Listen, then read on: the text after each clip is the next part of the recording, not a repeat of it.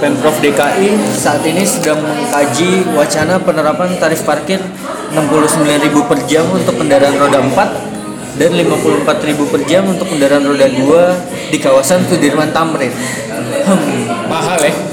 Menurut gimana tuh? Ya, selanjutnya dengarkan di sini Ya,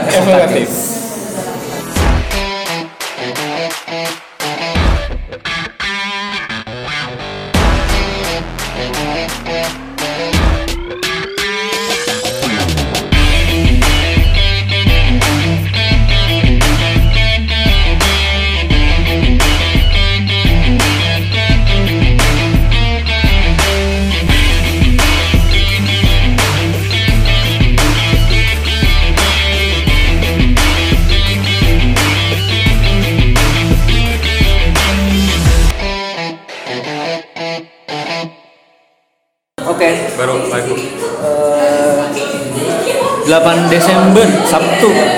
Gue Muji. Gue Yogo. Gue Wahyu. Aduh, Waduh, masih belum ini nih, masih belum. Harusnya gue ketiga sih foto gue kan ketiga. Iya. Nggak salah. Oke, Masih belum compok. jadi topiknya kali ini kita bakalan ngebahas yang Tiap hari lu rasain. setiap hari kita rasakan sebagai pengguna jalan Yaitu adalah kemacetan. Waduh. Salah satu salah satu aspal. Nah, itu tadi. Jadi menurut lu gimana nih? Pemprov DKI sedang mengkaji tarif Eh, baru. bentar. Di antara kita ada yang kerjanya di lewat situ nggak? Sudirman. Gue le, oh gue enggak, gue. Gua sih sunter. Jadi kayaknya nggak lewat situ gue. Kalau gue bilang akan ketahuan dong. Aduh, nggak apa-apa ke situ. Ya nggak apa-apa kan? Iya. Tapi efeknya gue ngikut lah. Kan gue di Gatsu kan. Hmm. Mas Sudirman Gatsu itu kayak kan satu line gitu ke arah Cawang.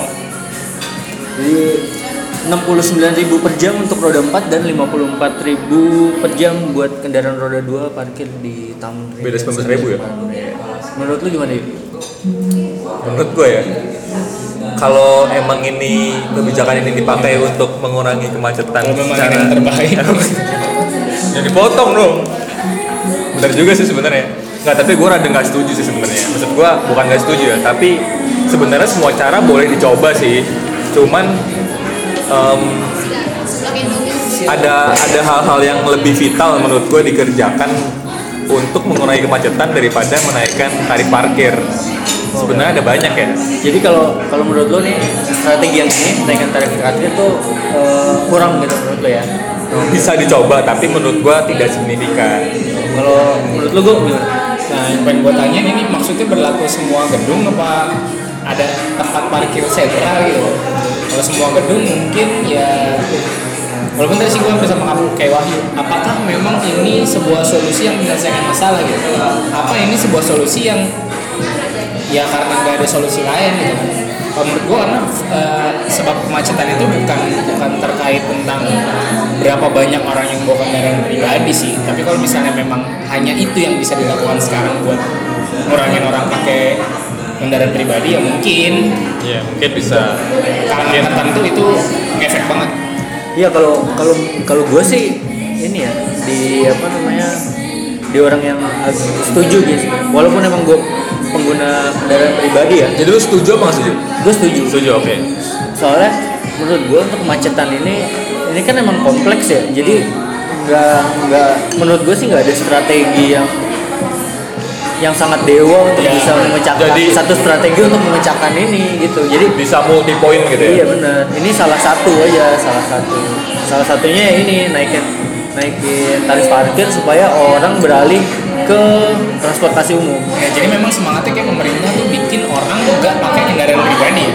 Oh. dengan kebijakan ganjil genap dulu ada apa one gitu intinya pemerintah pengen kalau ayo kita naik kendaraan umum Tapi nih, coba deh kita melihatnya dari efek atau dari sudut pandang orang yang emang bawa kendaraan pribadinya. Menurut gua peraturan yang seperti menurut gua ya pribadi aja sih peraturan kayak gitu menurut gua bikin orang bukannya justru kepengen naik kendaraan umum karena dia memang pengen naik kendaraan umum.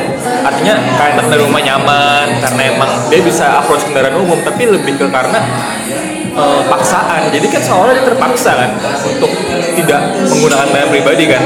Apa ya efek jangka panjangnya tuh kayak Nah, menurut gua not itu, quite good sih kalau menurut gue itu ini eh, strategi itu menimbulkan tanggung jawab baru ke pemerintah. ya Tanggung jawab barunya adalah yang menyediakan transportasi umum yang layak dan nyaman untuk para eh, tadi pengguna kendaraan pribadi yang transport transportasi umum dulu yang masih ada atau peraturan ini yang masih ada duluan menurut lo gimana gimana? transportasi umum dulu yang baik nih jadi kan kita kan sebenarnya muter-muter kan seolah-olah Iya, kan iya. kayak duluan telur apa duluan ayam gitu kan jadi orang yang kayak misalnya kita naik kendaraan pribadi itu nanya dulu kan ini kendaraan umumnya aja belum ramah gitu atau belum mumpuni belum enak buat dipakai lah gitu tapi yang di satu sisi pemerintah juga langsung menggunakan eh, peraturan ini untuk bikin orang langsung pindah ke kendaraan umum padahal kendaraan umumnya Iya, kalau belum ada siap. belum siap gitu Nah, jadi lah, jadi ya makanya jadi menurut tuh gimana nih mestinya duluan siapa kalau tadi kan pembahasan kan setiap pembangunan kan Nah tadi kalau menurut gua campaign ini tuh udah lama banget ya campaign Tuh, tuh, tuh. mindahin orang dari pribadi ke umum kan. Tapi kalau gua lihat selama ini gitu ya, misalnya dia di KRL atau di busway, menurut gua orang tuh udah banyak yang pakai itu gitu. Kayak gua misalnya naik busway itu pokoknya jalur dari Grogol sampai Pinang Ranti itu kalau dari tengah aja udah di Semanggi, udah nggak bakal ada penduduk loh kalau jam pulang kantor kan itu bisa dibilang nggak siap nggak juga armadanya banyak tapi ya tadi masalahnya menurut gue sih bukan dengan orang di Jakarta udah kebanyakan lu yang di luar Jakarta bangun aja daerah lu udah mendingan lu ke Jakarta Wah itu itu asik tuh dibahas. Tapi gue mau ngebahas yang tadi. Tadi lu dong. Gua, ya kalau menurut gue sih secara ideal emang harus disiapkan dulu transportasi umumnya jelas lah secara ideal kan. Tapi mungkin eh, pada kenyataannya ada hal-hal yang emang nggak bisa dilakukan secara ideal.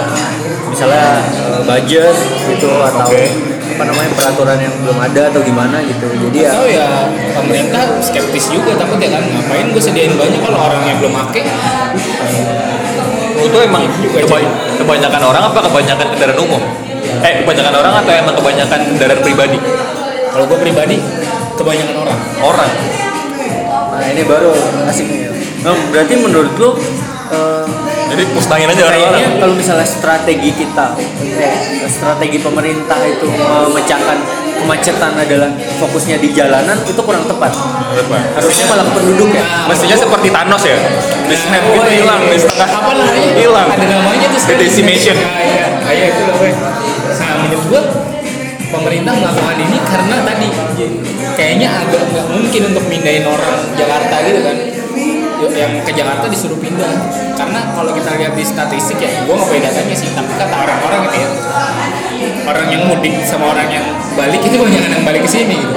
Mudik cuma sendiri balik ke orang kayak gitu. Dan kalau ngomong terkait tadi jumlah orang remetnya apa? Pembangunan kenapa orang pada ke Jakarta? Karena ya Jakarta pusat duit lah istilahnya. Ya, makanya gue penasaran banget nih wacana mindahin ibu kota ke Kalimantan. Katanya di sana udah disiapin. Gue pengen banget nungguin tuh. Kalau ibu kota Kalimantan Jakarta jadi apa? Jadi pusat bisnis. Menurut gue emang kita bank buat aja. Washington New York menurut gue basicnya kita emang pusat pusat bisnis New York ya. New York gitu Iya. Menurut gue basicnya emang kita tuh pusat bisnis yang bikin kita jadi tetap rame ini banget. Iya tetap rame. Oh, Masalahnya saya emang PNS aja yang pindah sana. Saya PNS emang- pusat pindah ke risikonya Jakarta kan berat kan.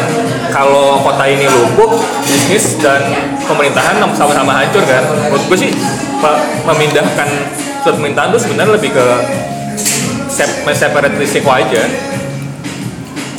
Meluas penduduk nih jadi. tapi ya oh, maksud gua nantan tata itu. enggak kalau mindahin penduduk eh, eh, salah memecahkan macet terus solusinya adalah memindahkan penduduk ya eh, terlalu over budget ya nggak sih? Ya, tapi gue itu sih gue juga tertarik sih untuk tahu eh, apa namanya kebijakan pemerintah tentang pemindahan apa namanya pemindahan pusat pemerintahan itu tadi ke Palangka ya. Kapan-kapan sih kita bahas? Kita bisa bahas. Bisa bahas atau kalau misalnya ada apa namanya mendengar kita yang kayak oh gue tertarik gue belajar tuh di situ gitu. Bisa aja eh, raih kita raih reach reach us through eh kalau di anchor Spotify itu ada kayak Spotify nggak ada. Nggak ada. IG aja IG. IG apa email lah. IG, IG bisa ke AR Prayogo ya? Waduh, langsung ketahuan dong.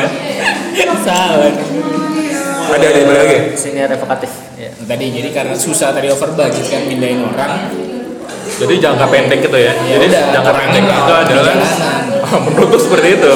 Kalau tadi pemerintah kan nggak nggak seperti itu kan. Pemerintah fokus ke kebijakan-kebijakan kayak tri, kayak 3 in 1 dulu ada 3 in 1. Sekarang lagi dikaji RP kalau nggak salah.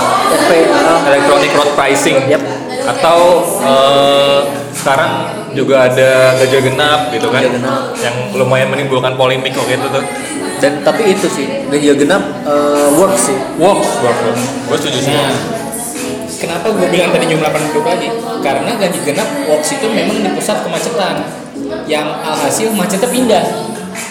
Gue pernah tuh pulang, eh, mencoba lah lewat yang ganjil genap nggak nggak berlaku. Oke. Ternyata penuh di situ. Oh, orang-orang pada pindah. Eh, kan kayak sekitar Mampang Duren Tiga kan itu apa pinggiran di Cawang sama kan orang pada lewat sana ternyata di situ penuh dan gue merasakan waktu itu pernah bawa mobil lupa ganjil genap akhirnya ya udah gue milih lewat jalan kampung itu jadi alternatif jadi menurut gue itu mengurangi kemacetan di satu titik dan memindahkan kemacetan di tempat lain Oke.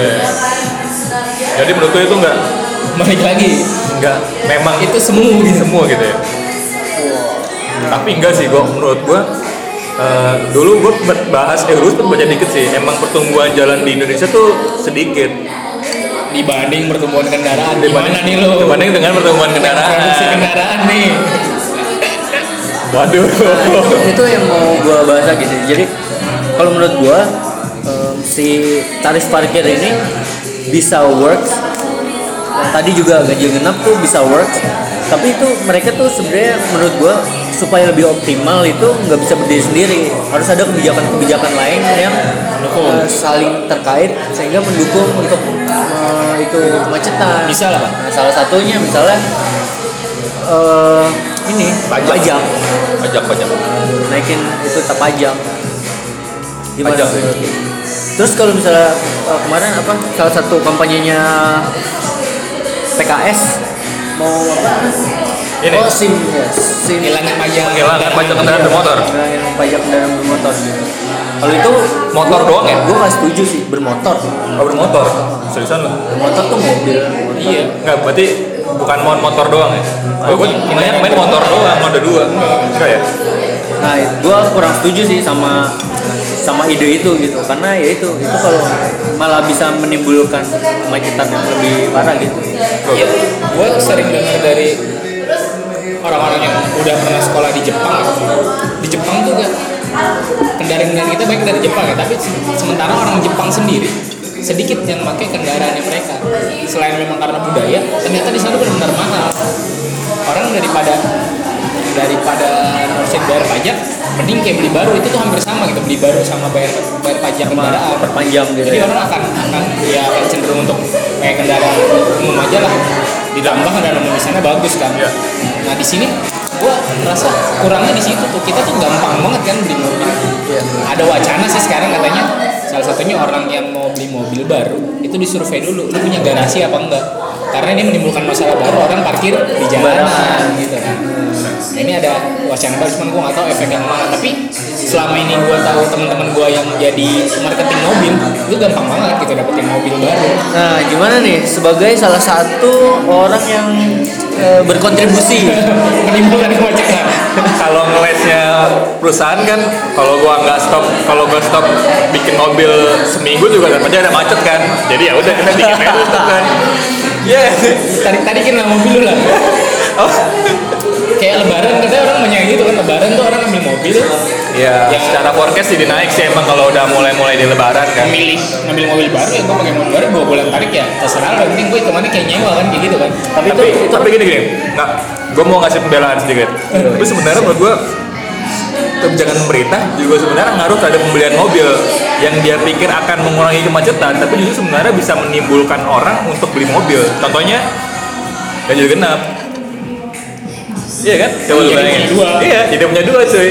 Jadi sekarang orang sekarang ngakalinnya gitu. Dia berpikir mungkin tapi ini menurut gua pasti sih. Jadi kayak misalnya angka kendaraan sekarang dengan tidak ada ganjil genap tuh sepuluh ribu misalnya gitu ya. Begitu ada oh, ganjil genap mungkin gak semua orang akan beli mobil juga sih. Tapi pasti ada beberapa orang yang beli mobil. Sehingga angkanya pasti nambah gitu. Nah, tren lu di mana? Kayak gimana? Soalnya dua minggu ke belakang ini Cawang tuh jadi macet. waduh Gue ngerasa kayak ganjil genap nggak ada bedanya nih. Apa emang naik penjualan di tempat lu nih? ya kalau secara logika sih kalau secara logika seperti itu cuman kalau secara data kan gue tidak bisa memberikan kan Tapi kalau yang pajak itu menurut lu gimana? Kalau pajak kan soalnya berlaku ke setiap ini kan, setiap mobil yang akan gue dibeli. gue setuju kalau pajak itu mesti tinggi gue setuju apalagi untuk yang berbahan bakar eh, konvensional bensin gasolin gitu gue setuju sih Tapi dari pajak sebenarnya udah ada progres sih, kayak progresif kan? Sekarang nggak cuma satu orang punya dua, tapi di satu kakak Satu rumah ya? Eh, di satu kakak itu lebih dari satu langsung kena progresif? Itu tuh pro- kalau progresif tuh berlaku kayak gue punya pertama tuh mobil, kedua tuh motor. Motornya kena progresif enggak ya? Jadi untuk kendaraan. untuk jenis yang sama ya? Iya iya. iya. Itu progresif ya. bagus ya Udah Jadi, sih sebenarnya. kena iya bagus sih Tapi cuma sekarang cuma sekarang kan yang kelihatan kan eh, Berarti emang orang Jakarta tajir-tajir itu. Enggak, tapi yang belum diterapkan yang belum diterapkan itu menurut gua adalah eh, pajak yang berjangka yang ada waktunya. Jadi misalnya kan kendaraan tua itu semakin lama semakin murah kan pajaknya kan.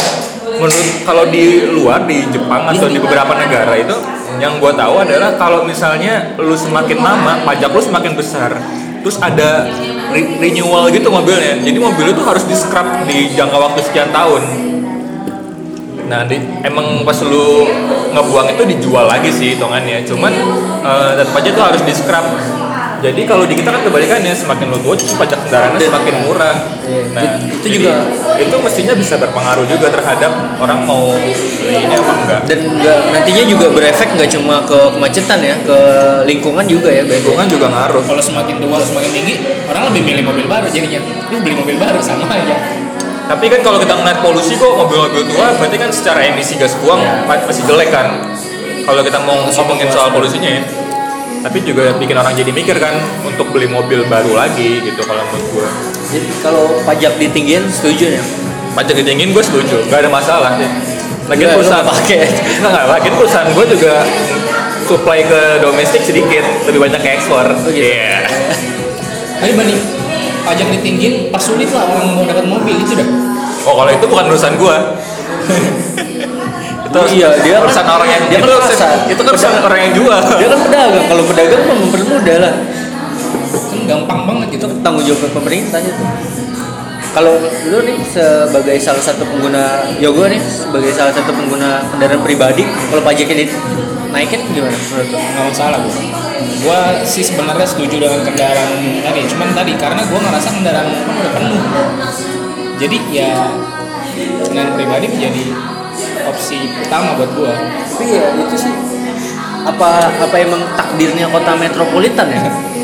Nah, ya di Emang sebenarnya nyurok nyurok nyurok juga ma- nyurok juga macet nggak sih? Maksud gue menurut gue kota-kota besar lainnya juga macet nggak sih? Surabaya juga macet sih Indonesia mah oh jadi menurut lu macet itu bukan sebuah masalah ya? Enggak sih menurut gua itu tetap jadi masalah. Cuman bagaimana kita memaksimalkan secara keseluruhan dan garis besar si kemacetan itu. Karena menurut gua tuh solusi utamanya ya kalau gua ya ini asal ngomongin solusi jadinya. Solusi utamanya menurut gua adalah eh, kendaraan umum base nya itu kereta. Kereta sih menurut gua. Sebagai untuk perbandingan ya em, gua ngasih gambaran kasar aja komuter di kita itu kan cuman satu jenis seperti itu kan. Misalnya gini eh, perus eh, komuter kereta di, di Jakarta itu jalurnya tuh udah satu jalur seperti itu kan. Kalau lu ngeliat peta tuh dia cuman jalur itu doang kan. Dikelola sama PT KAI PT KAI kan. Sama ada anak anak perusahaan kan yang ngelola itu kan nggak salah komuter Komuter lain. komuter lain kan. Nah kalau lu bandingin sama peta di Jepang itu ada kayak 10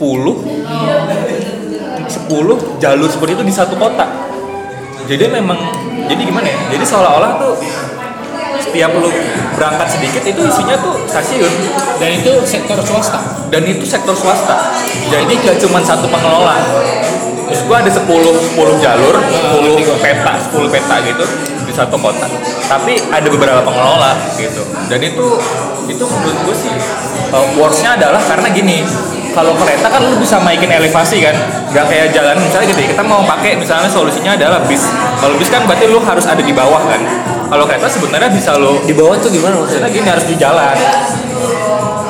Bis kan harus di jalan kan maksudnya harus pakai jalan yang eh, level elevasinya sama kayak tanah kan kalau kereta sih menurut gua enggak dia lebih fleksibel lu bisa eh, lu bisa naikin dia ke atas jadi kalau yang gua perhatikan tuh kayak gitu nah kita kalah di situ kalau menurut gua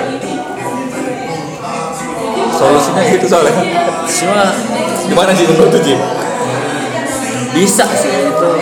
Gue juga kepikiran sih. eh, emang kereta bisa jadi salah satu solusi sih. Cuma Emang mahal. Enggak, enggak cuma. Emang harus sih gue. ya dan lemahnya kita di situ. Kalau gua belajar dulu eh, keuangan publik ya pemerintah kita tuh sangat powerful. Karena fasilitas umum itu pemerintah yang ngasih. Contohnya tadi ternyata di Jepang fasilitas umum kan masuk itu ya Iya. kendaraan umum disediakan oleh swasta. Nah di tempat kita kayaknya nggak nggak banyak lah pihak swasta yang mau berkorban buat memberikan fasilitas umum seperti kendaraan umum tadi. Misalnya coba ada PT swasta lain yang mau ngadain kereta juga gitu kan. Mungkin itu tadi bisa lebih banyak. Itu menurut lu itu nggak ada swasta yang mau atau nggak ada swasta yang diizinkan? nah satu lagi. Saat swasta mulai masuk ke pengadaan eh, Fasilitas umum. fasilitas umum Oke. adalah orang-orang yang juga kontra. Kayak misalnya kemarin kita ngomong masalah tol. Tol kan Oh, tuh banyak yang akhirnya diserahkan ke swasta akhirnya membuat pembangunan lagi kan. Nah orang-orang yang kontra dengan kebijakan ini ya mikirnya kayak jadi fasilitas umum ini udah bukan buat kesejahteraan masyarakat tapi buat bisnis. Kayak gitu ya Eh, dalam jangka panjang menurut gua itu ada benernya karena ada contohnya. Eh, contohnya nih. Eh, angka pembayaran eh, kesehatan di Amerika Serikat itu secara rata-rata jauh lebih tinggi banget daripada rata-rata negara-negara lainnya. Jauh lebih tinggi itu 40% rata-rata. Jadi kalau lo ngebanding grafiknya yang lain tuh bedanya paling cuma 5, 6 ini tuh dia 40% sendiri. Kenapa? karena image itu gue image kalau misalnya kalau di di atas pemerintah tuh pemerintah lambat. Pemerintah tuh nggak bisa responsif sehingga harus ap- apa public sektor kan yang ngatur itu kan. Dalam hal ini kan swasta. Dianggapnya swasta tuh lebih cepat lebih apa lebih, jadi tapi angkanya jadi jadi lebih mahal. Jadi kalau dibilang dalam jangka panjang menurut gue sentimen itu bisa jadi kenyataan sih kalau menurut gue ya. Jadi kalau swasta? Tapi kalau sekarang gue lebih setuju ini diatur sama swasta. Ya diberikan kepada pasar gitu. Iya. Karena pengelolanya. Menarik, Tadi kan kalau ide gue kan kereta ya, karena nggak tahu sih gue nggak kereta tuh backbone banget. Jadi dalam gambaran gue tuh kereta itu kan tidak macet ya, dia punya jalurnya sendiri kan. Habis itu tidak bisa diinterupsi kan sama yang lain. oh, gue setuju tuh tidak Gua. Transjakarta itu kan emang ada jalur sendiri, tapi bisa diinterupsi yang mobil-mobil lain sama motor. Kayaknya kalau kereta kan nggak mungkin ada orang berani jalan di rel kereta kan. Jadi gue mikir kayak emang kereta ini mesti jadi backbone banget sih. Gue setuju jadi ada MRT bisa masuk ke kita, masuk ke bawah tanah gitu sehingga nggak makan kendaraan, nggak makan jalan dari situ. Gue cukup apa excited untuk nunggu itu beroperasi gitu. Nah, menurut ada solusi lain nggak? Enggak, kalau di kalau di Jakarta sendiri yang gue lihat ya pembangunan tadi MRT, LRT itu tiangnya makan jalan yuk. Sekarang ketika pembangunan Lah enggak, kan tiangnya aja udah di jalan. Kayak di Cawang tuh sampai Kuningan, tiangnya tuh kan di pinggir jalan yang emang biasanya dipakai buat mobil. Ya sama aja ngurangin jalan dong. makan jalan dong ya Iya. bener-bener makan jalan tuh yang Ya menurut gue itu yang ya di- sama kayak kereta kalau misalnya nggak ada kereta sekarang nggak ada rel kereta rel kereta di- akan dijadikan jalan pasti gitu Oh. nah ini jadi rel nah itu eh, apa namanya jalanan yang jadi tiang-tiangnya itu ya bayar bayarannya di situ gitu konversinya jadi mungkin eh, jalanannya diambil untuk tiang tapi kan efeknya ada banyak orang yang bisa terakomodir dengan hilangnya jalan Terakomodasi. tadi terakomodasi dengan hilangnya Iya, maksud gue berarti kan lu nggak, at least kereta itu nggak menciptakan sebuah jalan baru, tapi memakan jalan yang ada Iya. untuk hal yang lebih baik. Gue setuju Iya. dibanding dibanding Transjakarta ya, dibanding bis. Ya, itu Kalau lebih- bis ya, karena gua- bisa diinterupsi tadi kan. Betul. Lu tuh ada solusi yang lebih real ya dibandingkan Em, kalau gua sih eh, kalau dari itu kan dari ganjil genap lu setuju nggak? Eh dari pertanyaan gue jawab aja dulu. Iya. Eh, yang mana tadi? Oh kereta. Kayak ada solusi lain nggak? Solusi lain sih yaitu kalau gue sih mengambil pendapat bahwa semuanya tuh harus diambil gitu loh. Semua harus diaplikasikan. ada nggak solusi lain? Ada itu. Misal pajak ini itu ini itu gitu dan itu semua ya udah di di combine gitu nggak yang nggak bisa milih salah satu kalau menurut satu. gitu. Terus gua kalau Eh, ya terus. Ya udah guys Kayak kan kemarin ada sentimen-sentimen tuh. Ganjil genap nih ya? Ganjil genap misalnya wah percuma dong gua bayar pajak eh, apa namanya? Pajak Tapi- jalanan. Bayar pajak salah untuk yang dipakai jalanan gitu ya. Soalnya gua bayarnya Eh, cuma separuh ya? separuh kan gua cuma dipakai ya. bayarnya separuh. bayar separuh pakai separuh dong gitu. Ya udah menurut tuh gimana? Kalau ada pendapat seperti itu? Itu tuh terlalu pendek aja sih maksudnya itu joke sih kayak seolah-olah yang lo bayar itu buat jalan doang gitu kan. Kan nggak juga. Tapi beberapa orang serius loh gua ngomong kayak gitu. Oh iya? Iya. Gimana? kalau gue sih iya itulah usah dipikirin lah gitu. Ya udah bilang aja di di apa namanya pajaknya ditinggiin tapi bayarnya setengah gitu. Jadi sama aja gitu. Pajaknya dengan bayar setengah gitu. Iya. kalau gue masih kekeh sih dengan tadi jumlah orang di Jakarta itu terlalu jumlah banyak. orang. Dan ngaruhnya maksud gue berpikir secara makronya itu kayak pembangunan di Indonesia ini belum rata lu lu tahu kenapa hari Jumat itu macet banget? Karena? Di kantor gua kan banyak orang-orang luar Jakarta ya. Oke. karena akhirnya mereka pada pulang ke daerahnya pada hari itu. Dari itu. Artinya banyak orang di luar Jakarta yang tinggal eh, yang kerjanya di Jakarta kan. Kenapa? Mereka kayak gitu? Ya karena tadi pusat bisnisnya pusat di apa? bisnis dan uang itu banyak di Jakarta. Coba seandainya pembangunan merata dan di semua tempat itu bisnisnya bagus gua rasa orang-orang lebih memilih Oh, berarti pengalamannya suggestion lo adalah lo bi bikin lah perusahaan itu maksudnya bikin lah pusat bisnis di tempat-tempat lain. Iya. Jadi orang nggak terpancing kok Jakarta Jakarta Jakarta. Tapi gimana ya? Macet tuh kalau gua ya macet tuh ada di mana-mana gitu. Itu kayak takdir Jakarta sebagai kota metropolitan. Bahkan Iya. Surabaya pun macet. Macet. Surabaya macet. Tadi apa New York New macet. York juga macet, macet sama. jadi eh, kayaknya emang emang bakalan rame orangnya. Karena kota metropolitan itu pasti di bukan ditinggali eh, di di apa ya? Disamperin sama Didatangi. Banyak orang. Oh, oh, orang-orang yang commute di Nah, dari mungkin sekitar. kota metropolitan itu banyak dalam satu negara. Ya banyak. Ini kita Surabaya itu menurut gue Jakarta metropolitan Surabaya Bandung di setiap ya iya banyak maksud gue. Ini di setiap pulau tuh ada. Oh harus. Menurut gua. Med- Medan metropolitan gak sih? Metropolitan. Yang deket deh Bogor Bekasi metropolitan nggak? Nggak terlalu. Jadi orang-orang Bogor orang Bekasi kerja di sana nggak usah ke Jakarta. Maksud gue ke situ sih.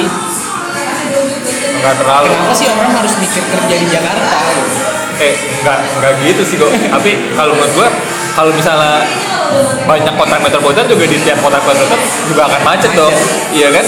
Misalnya lu macet macetnya terbagi lah. ya, lu, lu ngeliat macet skala besar sama ngeliat macet skala kecil juga sebenarnya tetap ada macetnya kan. Cuman kan yang lu concern adalah eh, lu naik busway, lu naik Transjakarta jadi sempit aja kan karena orangnya udah terlalu banyak. Artinya pabrik transportasinya tuh udah nggak mampu untuk menampung orang yang segitu banyak gitu kan ya kalau gitu banyakin aja public transport transportationnya nggak sih?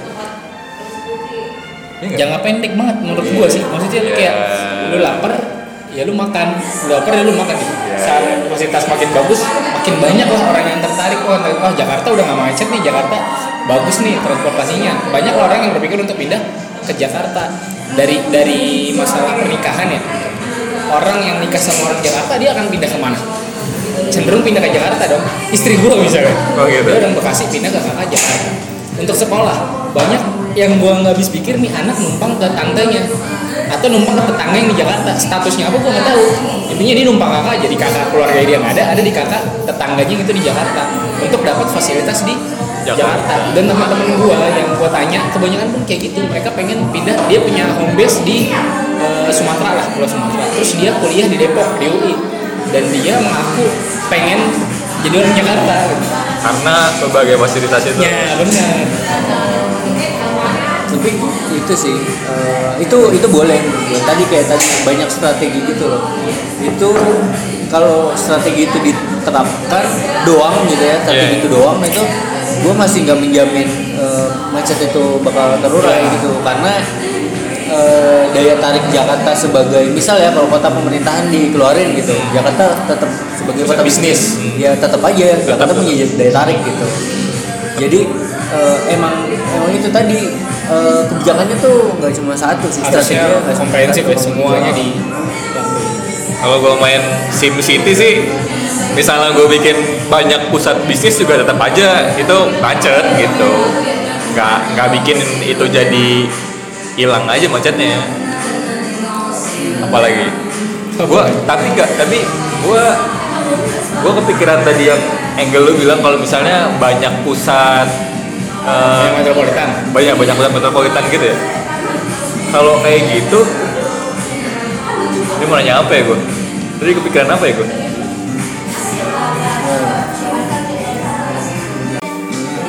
terus gue baca-baca sih ya em, kan ini dari World Economic Forum 2015 10 best and worst countries for driver. Gitu. oke.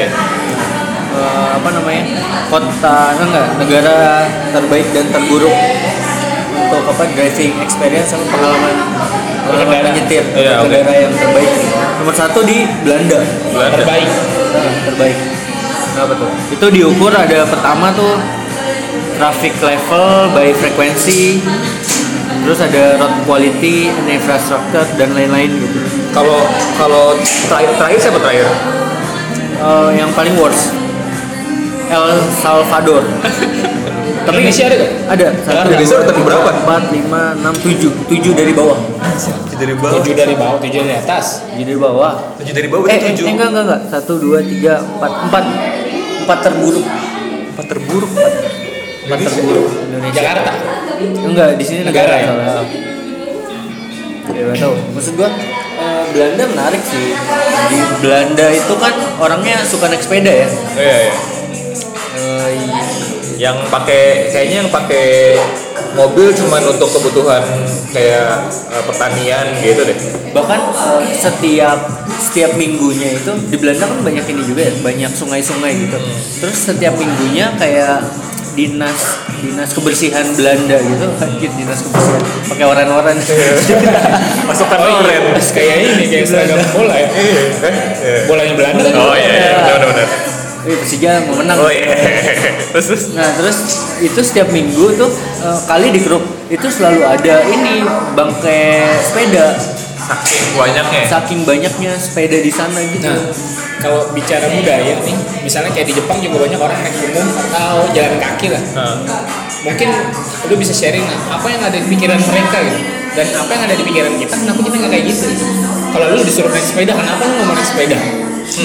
gue mau ngasih sharing, gue sharing kalau gitu kan. Gue kan ceritanya pernah nih. Iya. Ceritanya ya.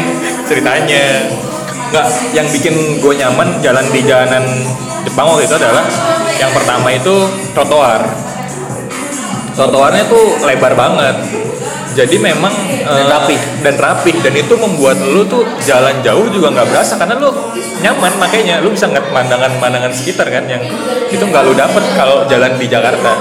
Terus yang kedua eh, waktu di sana tuh pengguna trotoar atau pejalan kaki tuh di di ini banget apa Dimuliakan. bukan ya so secara Diistimewakan. didewakan ya kan.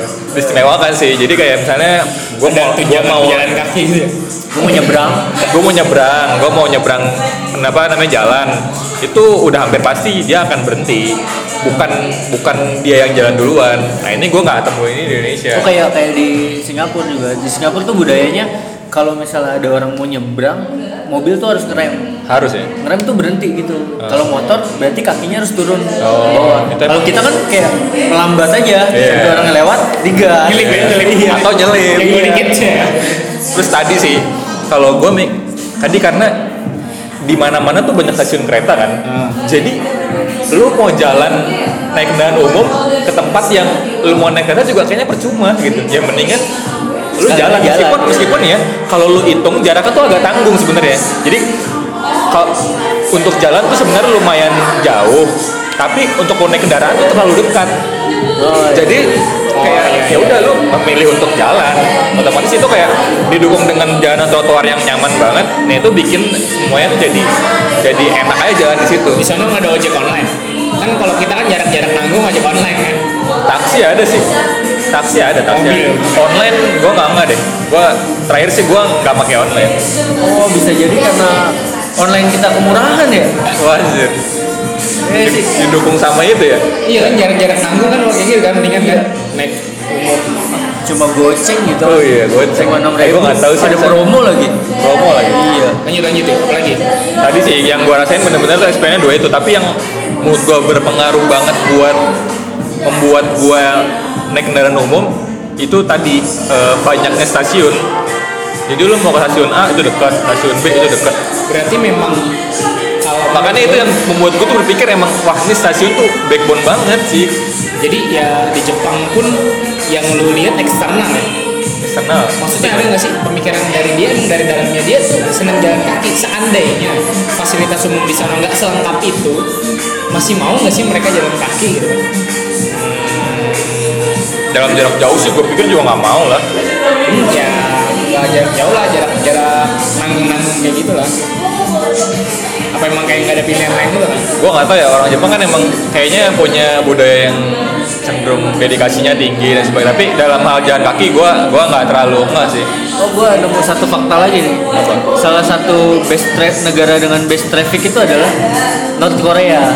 Korea Utara. Ya itu nggak ada orang sih kalau itu cuy North Korea karena jalanannya suka kosong buat tank sama itu mobil armor lewat gitu. Korea Utara mobil apaan ya? Ada yang impor mobil ada yang impor mobil sana ya? Ekspor mobil sana ada ya gue jadi kepikiran ya. Tapi menurut gue gitu sih. Jalanannya juga tadi kan kalau tadi kan di, diukurnya eh, jalanannya juga enak apa enggak gitu kan? Aspalnya gitu kan? Ya kalau emang di sana kan standarnya beda sama di sini. Ya tapi kalau soal campaign ngaruh nggak sih menurut lu? Jadi itu menjadi sebuah tren gitu. Di mana pejalan kaki atau pengguna transportasi umum ini tadi diistimewakan jadi orang akan cenderung lebih ke sana gitu. istimewakan dalam bentuk apa kalau cuman tadi kalau cuman lewat tadi minor kalau menurut gua cuman lewat terus dia eh, mobil berhenti motor berhenti minor ibaratnya kayak lu lu jalan aja nih lu jalanan rame lu lewat aja pasti berhenti kok mobil Enggak ibarat kayak jualan produk lah. Pemerintah misalnya endorse nih, endorse Iya. artis-artis untuk campaign dan ada gerakan mayoritas tadi misalnya gerakan jalan kaki hari apa gitu. oh kalau Jadi akan terbawanya gini karena mayoritas orang itu kayak gitu, kita akan ngikut kayak gitu. Lu ngelihat budaya itu nggak di Jepang?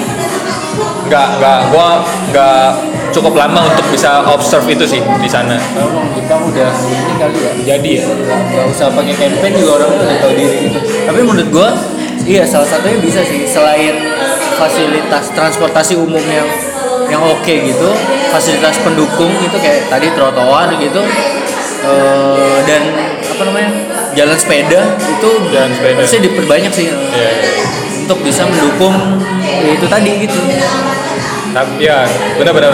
Terus jadi macet karena makan jalan. iya Ya, itu gitu. kalau di tunggu tuh macetnya di mana nih Ya kan trotoar makin gede. Sekarang kan trotoarnya dikurangin ya? Oh enggak. Enggak, enggak. Tadi gua nge-highlightnya jalanan sepeda sih. Kalau jalanan sepeda khusus untuk naik sepeda, berarti kan jalannya harus di level tanah kan, di level zaman kayak jalan tanah kan. Kalau kayak gitu kan berarti makan jalan yang udah ada sekarang kan. Sedangkan kita kan emang lagi apa namanya? Pembangun, pembangunan jalan tuh pertumbuhan jalan emang lagi kurang banget. Jadi menurut gua itu perlu digalakkan, tapi harus barengan supaya kelihatan efeknya. Misalnya Tapi gini, Jakarta sendiri udah mulai banyak kan? Banyak, perbaikan banyak. trotoar gitu kan untuk pejalan kaki. Banyak sih gue setuju. Di Sudirman lo kalau Sudirman jalan makanya. enak ya itu enak makanya. Itu enak banget sih. Di apa? Eh, di UI eh, apa, yang Lenteng Agung yang dekat UI itu itu trotoarnya udah bagus menurut gua. Bagus bagus. Trotoarnya bagus terus kayak dilengkapi sama kursi-kursi gitu sepanjang jalan itu oke gitu. Buat jalan tuh enak. Di Sunter juga menurut gua banyak udah mulai banyak yang gua lihat kalau soalnya itu lari di sepanjang trek itu. Dan menurut gua kalau misalnya fasilitas umum dan transportasi umum udah oke tapi tetap macet itu kayak ya salah lu sendiri kenapa pakai transportasi pribadi gitu. Sih. Kan Jadi kalau lu nggak mau macet, ya pakai transportasi umum. karena sebenarnya kemacetan tuh kita juga. Kemacetan itu yang kita, kita. yang kita sesalkan yang kita kata-katain dari tadi itu gara-gara lu. Gara-gara gara-gara kita. Kita. nggak kalau lu pandangan pribadi deh kenapa lu masih naik motor sih Hmm. Cie. gua nih dong yang udah lepas dari motor dong guys Lah, tapi kan lu menggunakan itu. Naik ojek. Iya. Oh, kan iya. Bukan transportasi umum. bener juga sih gue sih karena karena apa ya gue jauh namanya jauh terus Jauh, akses akses gue ke transportasi umum tuh sulit fleksibilitas dong kalau gitu dong. Fleksibilitas. Tadi Itu sih. lu kenapa? Karena transportasi umum pun penuh. Gue malas saya rebutan transportasi umum orang. Tapi emang di semua tempat juga di Jepang menurut gua juga terpenuh rush hour itu emang ada orang yang pekerjaannya dorong-dorong orang masukin ke dalam kereta. Oh gitu? Iya, jadi misalnya lagi rush hour itu iya emang berebutan. Kayak di kereta kan emang bener-bener berebutan kan sampai menurut gua nih Transjakarta jauh lebih manusiawi dibanding kereta. Karena Transjakarta nggak ada yang sampai lu didorong, dibantuin Ya. dorong untuk bisa pintunya nutup. itu kan ada yang jagain kan menurut Apa ya? di Transjakarta Iya Transjakarta itu kan ibaratnya satu gerbong satu penjaga kan beda sama kereta. Transjakarta, Transjakarta, Iya, satu Transjakarta. bus, satu bis. Transjakarta ada yang jaga di pintunya kan Ada yang orang jaga. yang itu Ah. Dia jangan dorong dorong jadi dia jagain Kalau di kereta kan nggak setiap gerbong ada penjaga kan. Justru dia bantuin dorong. yang di siapa di mana Di Jepang itu ada orang yang pekerjaannya Oh. justru ketika rush hour itu dibantuin dorong. di Jepang tuh ada petugas yang ngedorong Ada petugas yang ngedorong. iya iya biar padat. Jadi emang ya kalau orangnya banyak ya sekarang juga banyak dengan jumlah kereta yang sebanyak itu juga tetap banyak. Tapi ada orang justru yang ngebantu ngedorong. Jadi Dan masih ya, banyak orang waduh, yang mau ini. Gimana menurut Jadi lu? kayak kesimpulannya itu, lo kalau nggak mau macet ya udah jangan tinggal di Jakarta. Untuk saat ini kayak seperti itu ya. Iya, coba lu bayangin. Berarti bukan alasan ya kalau transportasi umum penuh terus gua naik motor gitu. Di di satu sisi kan mereka mereka polite kan. Jadi misalnya lu keluar ya keluar duluan. Eh, yang di depan kan yang keluar baru yang masuk. Tapi, Tapi ketika durasi paling jauh Eh, jarak tempuh paling jauh dan durasi paling lama di Jepang itu berapa lama ya untuk Oh, kereta? gua gua nggak tahu. Gua gua gua nggak punya data. Jujur aja gua, gua dulu kan itu gimana? pernah kuliah dari Cengkareng ya, dari Pinang Ranti. Gua PP naik busway tiga setengah jam. Lu Eh nggak PP itu sekali jalan. gemeter itu ya? Ya makanya lu bayangin kalau gua diri dari awal gitu kan. Gemeter. Ya ya ya. Ini pengalaman pribadi kayaknya yang bikin Iya, lo lo, beranggapan seperti itu. Tapi kita nggak punya data sih. Cuman menurut gua Gua nyatanya busway pokoknya busway karena gua Transjakarta. pulangnya situ ya ya Transjakarta dari Grogol sampai Pinang Ranti itu tuh kena macet. Iya iya. Semanggi. Iya benar. Jadi- Mana coba? Jadi lu lu udah udah apa namanya? Udah kena pet-petan di dalam. Iya. Terus kendaraan umum lu kena macet juga. Makanya kereta bos. Kan makanya gue bilang solusinya tuh kereta. Kereta gua ke mana ya? Iya dari kalau dari apa Pinang Ranti akses kereta tuh agak agak kurang enak kan? sih ya. Tadi kan. Ke Tanjung Barat. Kalau dari kalau dari masalahnya Muji, maksudnya alasannya Muji tetap menggunakan kendaraan pribadi kan karena akses lu ke kendaraan umum itu ke fasilitas umum itu kan susah ya. Lu lebih memilih untuk fleksibel kan. Kalau Yogo tadi kan masalahnya karena kalau naik Transjakarta itu kepenuhan aja sehingga nggak nyaman naik itu. Nah menurut gua solusinya tadi kenapa kayak aduh kereta tuh kayak Iya gue setuju sih kalau kereta. backbone banget Karena sih pemikiran gue pun akan berbeda saat itu kereta gitu. Kereta kalaupun pet-petan gue akan tetap naik. karena, cepet. cepet waktunya singkat Dan pasti ya kan. Pasti. Maksudnya bisa diperkirakan dari stasiun. Kalau ada masalah ya? Iya dari Iya. Bogor ke Ya, Manggarai sekian. berapa lama. Beda kalau naik busway dari Semanggi ke yes yes yes, yes. Atau itu nah, Transjakartanya yang dijadikan Pasti. kena macet. ah. gitu. Gimana? Kalau gitu kan pasti lu milih Transjakarta juga kan? Masalahnya tadi Tapi pasti kena macet ya? Tadi mas- masalahnya tadi masih ada yang bisa menginterupsi se sekuat Itu apa pun. emang belum belum spesial Ji. karena busway, ya, busway-nya ya, busway jarangnya memang makan jalan umum.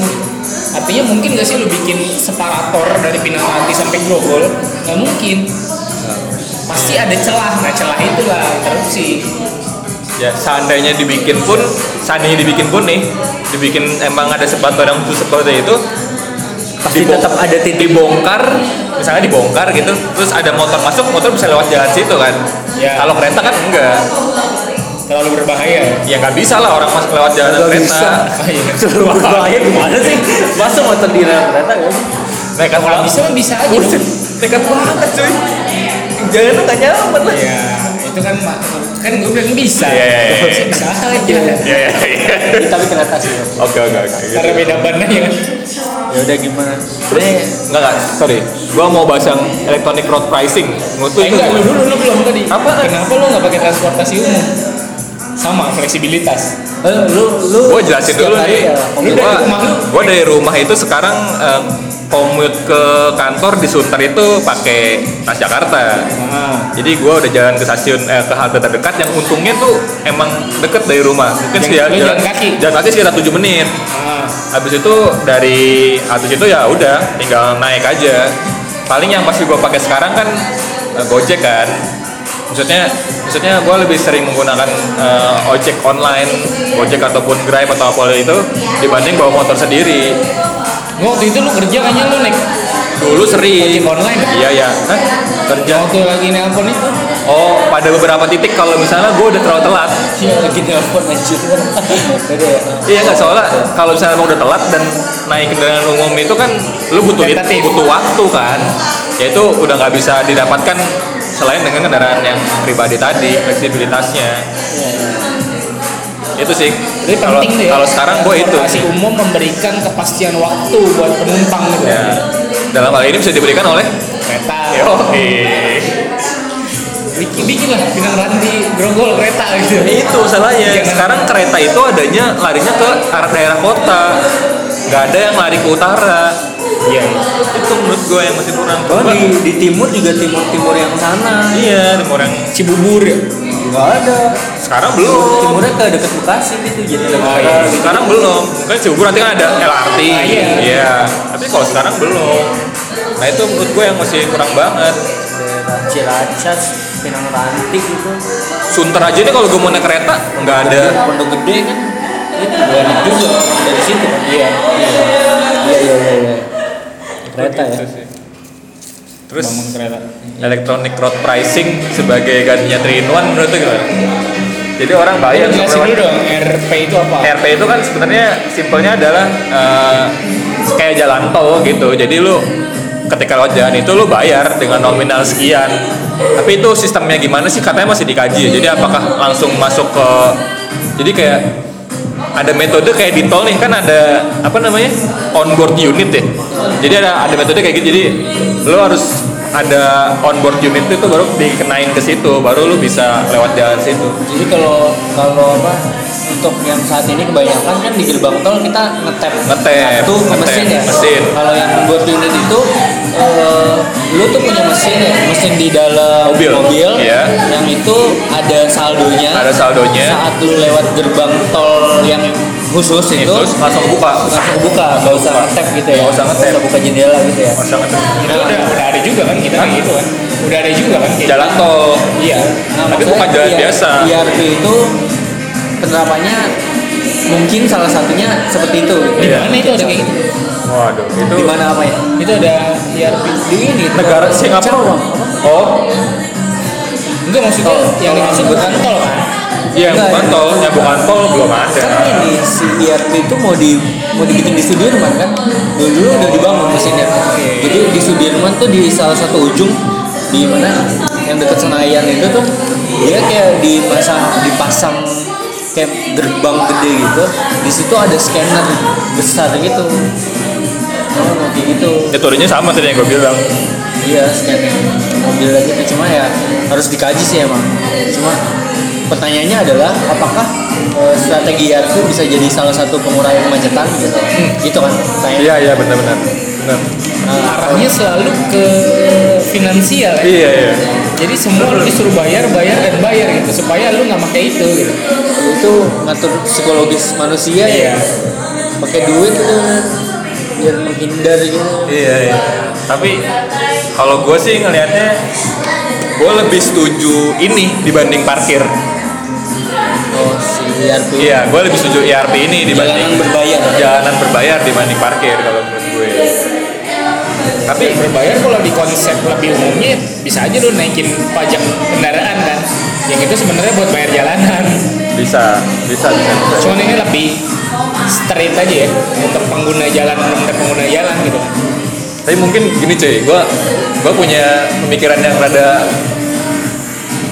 ngawur sih. Eh bukan ada ngawur ya, cuman tadi terpikir aja di pikiran gue. Eh, gimana kalau misalnya caranya lu untuk berhenti menggunakan kendaraan pribadi justru dengan cara lu sadar masalah finansial. Waduh. Jadi gini, salah gini.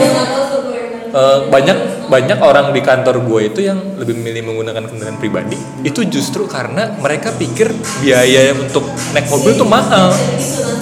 Jadi nggak, jadi kan kantor gue di Sunter banyak orang-orang Bekasi tuh, banyak banget orang-orang Bekasi yang memilih menggunakan naik mobil. Tapi sekarang sejak macet dan mungkin awalnya macet sih triggernya, tapi sekarang jadi banyak orang juga yang sadar bahwa naik mobil tuh ternyata mahal ke kantor. Bukan karena macet ya? Bukan karena macet, mahal aja. Dan macet menambahkan Macet menambah, itu. ya, macet menambah kan, macet kan jadi kayak efek psikologis kan. Anjir, gue udah masuk ke kantor pagi-pagi terus macet, mahal lagi bayarnya, makin makin pusing aja gue. Iya sih. Ya itu bisa jadi sih salah satu ya finansial. Ya jadi kayak mungkin dengan caranya eh, sadar finansial itu justru bikin orang yang naik mobil itu jadi kayak wah kayaknya gue nggak perlu naik mobil Ya pribadi balik lagi karena kan mahal. biaya kendaraan pribadi itu harus ditinggiin dari segi mana pun. dari gimana pun ya karena itu tadi, tadi parkir ya. Tapi tadi sih misalnya gini kalau tadi kan pemerintah net angle kan parkirnya yang dinaikin. Kalau gue mungkin lebih ke eh, sadar aware soal finansial lo yang lu bayar berapa sih sebenarnya? Kan mungkin orang nggak nggak pada ngitung nih bayar tol atau bayar bensinnya itu kalau di rata-rata selama sebulan terus dibikin sehari itu berapa ketemunya? Mungkin berapa jam Udah. Udah Itu bisa salah satu ini campaign. campaign Udah campaign. 50 menit. Nah, gue punya ini baru sih sebenarnya pemikiran baru kayak ini apa? Gue tuh mikir yang bikin macet tuh mobil atau motor. gue sempet mikir kayak gitu. oh, what? Mobil atau motor? Mobil. Nah, misalnya mobil gitu kan. Artinya ya mobil aja yang harus ditinggiin dan kendaraan kayak motor biayanya nggak perlu ditinggiin dong karena memang dia nggak bikin macet. Nggak. Dan kalau misalnya ngomong finansial tadi, kalau gue pribadi jelas naik kendaraan umum dan motor lebih hemat naik motor. Yang akhirnya membuat gue ya akan terus naik motor. Kalau misalkan kalau misalnya kayak gitu mobil ditinggiin nanti orang-orang beralih ke motor tuh. Nah, menurut lu gimana? Motor Gua kurang- nggak kalau semua orang gua, motor? gua kurang setuju. Menurut gua mobil atau motor sama-sama bikin macet. Cuman jumlahnya, maksudnya secara angka lebih besar mana yang menyumbang kemacetan? Mobil jelas. Karena jumlah jumlah jalanan, jumlah jalan yang dimakan. Makanya kan ada 3 in 1 dong. Satu mobil diisi tiga supaya lu nggak banyak-banyak amat makan coba jalan gitu kan. Tapi kalau misalnya, jadi gimana ya? Yang dulu Mobil berkontribusi terhadap macet. Tapi orang motor pindah juga ya. motor juga terus orang pada pindah ke motor. Menurut gua maksudnya dengan cara seperti itu lu sadar setelah lu yang, yang mau lu naikin kan uh, biaya soal mobilnya kan? Hmm. motornya nggak usah kan? Gua nggak setuju. Menurut gua dua-duanya karena dua-duanya tuh berpotensi sama. Cuman tadi cara jumlah aja gitu. Lagi pula kalau orang misalnya di di tempat gua tadi kasih contoh sebenarnya bisa naik motor kan tapi kan tetap aja macet. Karena mobil. ya karena mobil sekarang. Maksudnya maksudnya gini ada efek macet psikologis macet itu yang capek itu yang bikin dia tetap ogah naik kendaraan pribadi mobil atau motor. Lebih baik naik kendaraan umum. Seandainya lu bisa nggak nyetir duduk tidur gitu kan dari Bekasi ke kantor itu Seandainya. lebih enak gitu Dua-duanya sih menyebabkan macet. Menurut gua dua-duanya Menurut lu motor nggak menyebabkan macet gua? Menurut gua bukan Ya. enggak sih kayak misalnya kalau nggak ada mobil kayak pertama gua ngerasain ganjil genap tuh itu motor banyak tapi lancar gitu coba lu bayangin misalnya mobil nih dia bawa empat orang motor bawa empat orang. Jalanan lim eh, Iya, iya. jalanan lima kan gede banget setuju gua gedein mobil. tetap mobil kan setuju gedein mobil. Cuman tetap gua nggak setuju kalau motor nggak bikin macet. Gua nggak setuju. Dan bisa kalau misalnya salah satu doang yang digedein gitu pajaknya bebannya eh, adil nggak ya?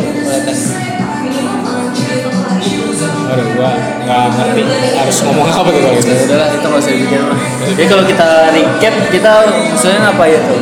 Sama tadi ya, strategi parkir kalau menurut gue bisa tuh strategi parkir menurut lu bisa intinya tinggiin lah biaya memakai kendaraan pribadi gitu. Ya, ya, tapi diikuti dengan uh, campaign soal financial awareness ketika lu menggunakan kendaraan pribadi ke kantor Dibanding dengan- dibanding dengan kendaraan umum. eh murahan pribadi Eh, murah. Waduh. Kan kalau jalan dekat mungkin oke. itu terus juga kalau untuk pemerintah ya berarti perbaiki fasilitas umum Sesumum. transportasi umumnya Transportasi umumnya.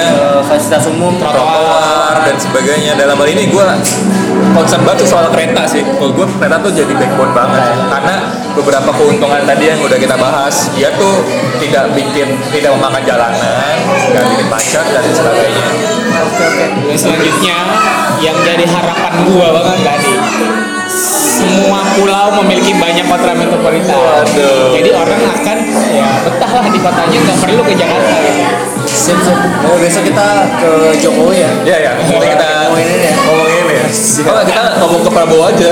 Dua-dua kalau seandainya dia naik jadi kita udah ngomong. Nggak mungkin bisa jadi kedua calon ini biar keduanya concern ke sini ya. boleh lah kita undang-undang. Siapa lu?